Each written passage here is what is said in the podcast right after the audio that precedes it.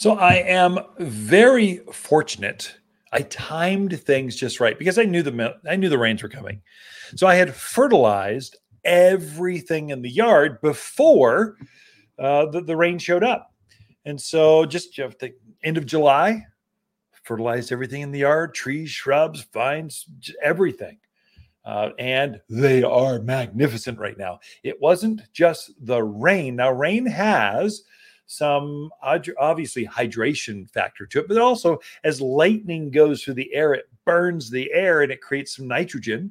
So it's lightly infused with some very mild fertilizers. But if you can actually give it a broad-based, good, strong, just regular, rounded, steak and potato kind of plant food, game changer. I mean, it just makes the plants super happy. Now, if you've got some plants that just aren't quite blooming, they just don't look like they did a couple of years ago, or they're just your neighbor's yard, they're in full bloom, why aren't mine? That's usually going to be a nutrient thing. And you are by no means over with the season. You can encourage more cucumbers, more tomatoes, more roses, more. You can get more because we've got plenty of season. The growing season goes through October. You got plenty of time, and this is the strongest, longest growing season. So a little bit of energy now goes does a lot more than it would have done, let's say, back in the spring or late winter. And so don't don't don't give up. You can encourage more flowers.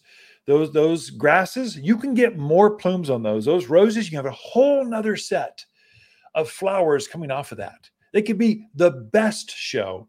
Is in the autumn. Autumn has the best flowers. But here's an insider tip.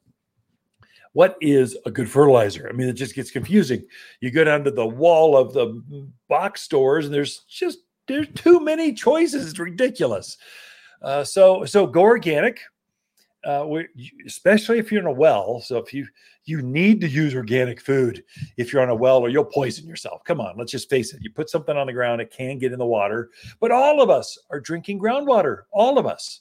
We have a responsibility to, I think we just should use more organics. It just makes sense. So we, we make one here called all-purpose plant food. It's cottonseed meal, bird guano, some iron, some sulfur, and some fairy dust stuff. Just we get our own recipe. But it's all organic. You put it out there and the rains will hit it and it releases. It goes through the soil. The plants pick it up. That is great. Now, here's the here's where I was going with that. I've been pushing that for, for a month or three or four weeks. Uh, if you're not blooming the way you want, if you're not fruiting the way you want, if it's in a container or a raised bed, phosphorus, that middle number, that's what brings out flowers. And I made a liquid phosphorus. It's called Flower Power. Uh, so it's it's forty-eight percent phosphorus. So it's it's forty. That middle number is forty-eight percent. Is as high as I could go and still keep it liquid.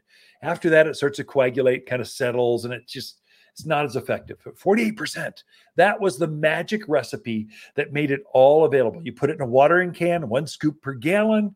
You water in your container plants, your flowers, your vegetables, and within two weeks, you're going to see more flowers and more fruits because that middle number, that's what forms fruits, fruits and flowers. And so if it's out in the yard, a big plant, you've got a, an entire row of, of climbing roses and you just want more flowers, give it superphosphate. So that's zero eighteen zero. It's eighteen percent, but it's granular form. So you sprinkle it, take a handful, sprinkle it on there, and it's it's it will break down and the plant will absorb that phosphorus, which forms more flowers. So you get more roses, more honeysuckle, more uh, gardenias, more, just you'll get more, more flowers and fruits. It's highly effective with tomatoes. It really, big, you'll get way more tomatoes, more cucumbers, more eggplants, things that form a fruit or a flower. That's kind of the insider scoop. And I use them in combo. So I did my entire yard back, you know, what is that, end of July. So maybe three weeks ago, right before the rains, as the rains were starting, fertilized everything. I put the all-purpose plant food down on everything, granular. So that was seven four four all-purpose plant food. But then I knew some of my late summer fall blooming things, crepe myrtles, uh, autumn sage, Russian sage, butterfly bush, smoke bush. You know what they are. I mean, you, you know what they are. I gave some, all those things, a handful of superphosphate at the same time, just because I knew it was an opportunity to bring up, to, to encourage more flowers. And so if your butterfly bush is bloomed out, it is not over. Deadhead some of those spent flowers off, give it some superphosphate, some regular all-purpose plant food, and it will go into an, a whole nother set of flowers. Autumn sage, whole nother set of flowers. Cut back your yarrow. The same program. A little bit of phosphorus, superphosphate, and some, some all-purpose. It'll a whole nother set of, of yellow flowers all over that uh, perennial yarrow. So if it's got a spent flower, pinch it off, fertilize it, and frequently, I would say more times than not, the plant will automatically rebloom for you. So you're you're by no means over. In fact, you're just getting started with the most beautiful parts of the gardens, the most beautiful plants, beautiful fragrance, fruits, vegetables of the season is right now. Okay, we got Lisa Waters Lane coming in right after this.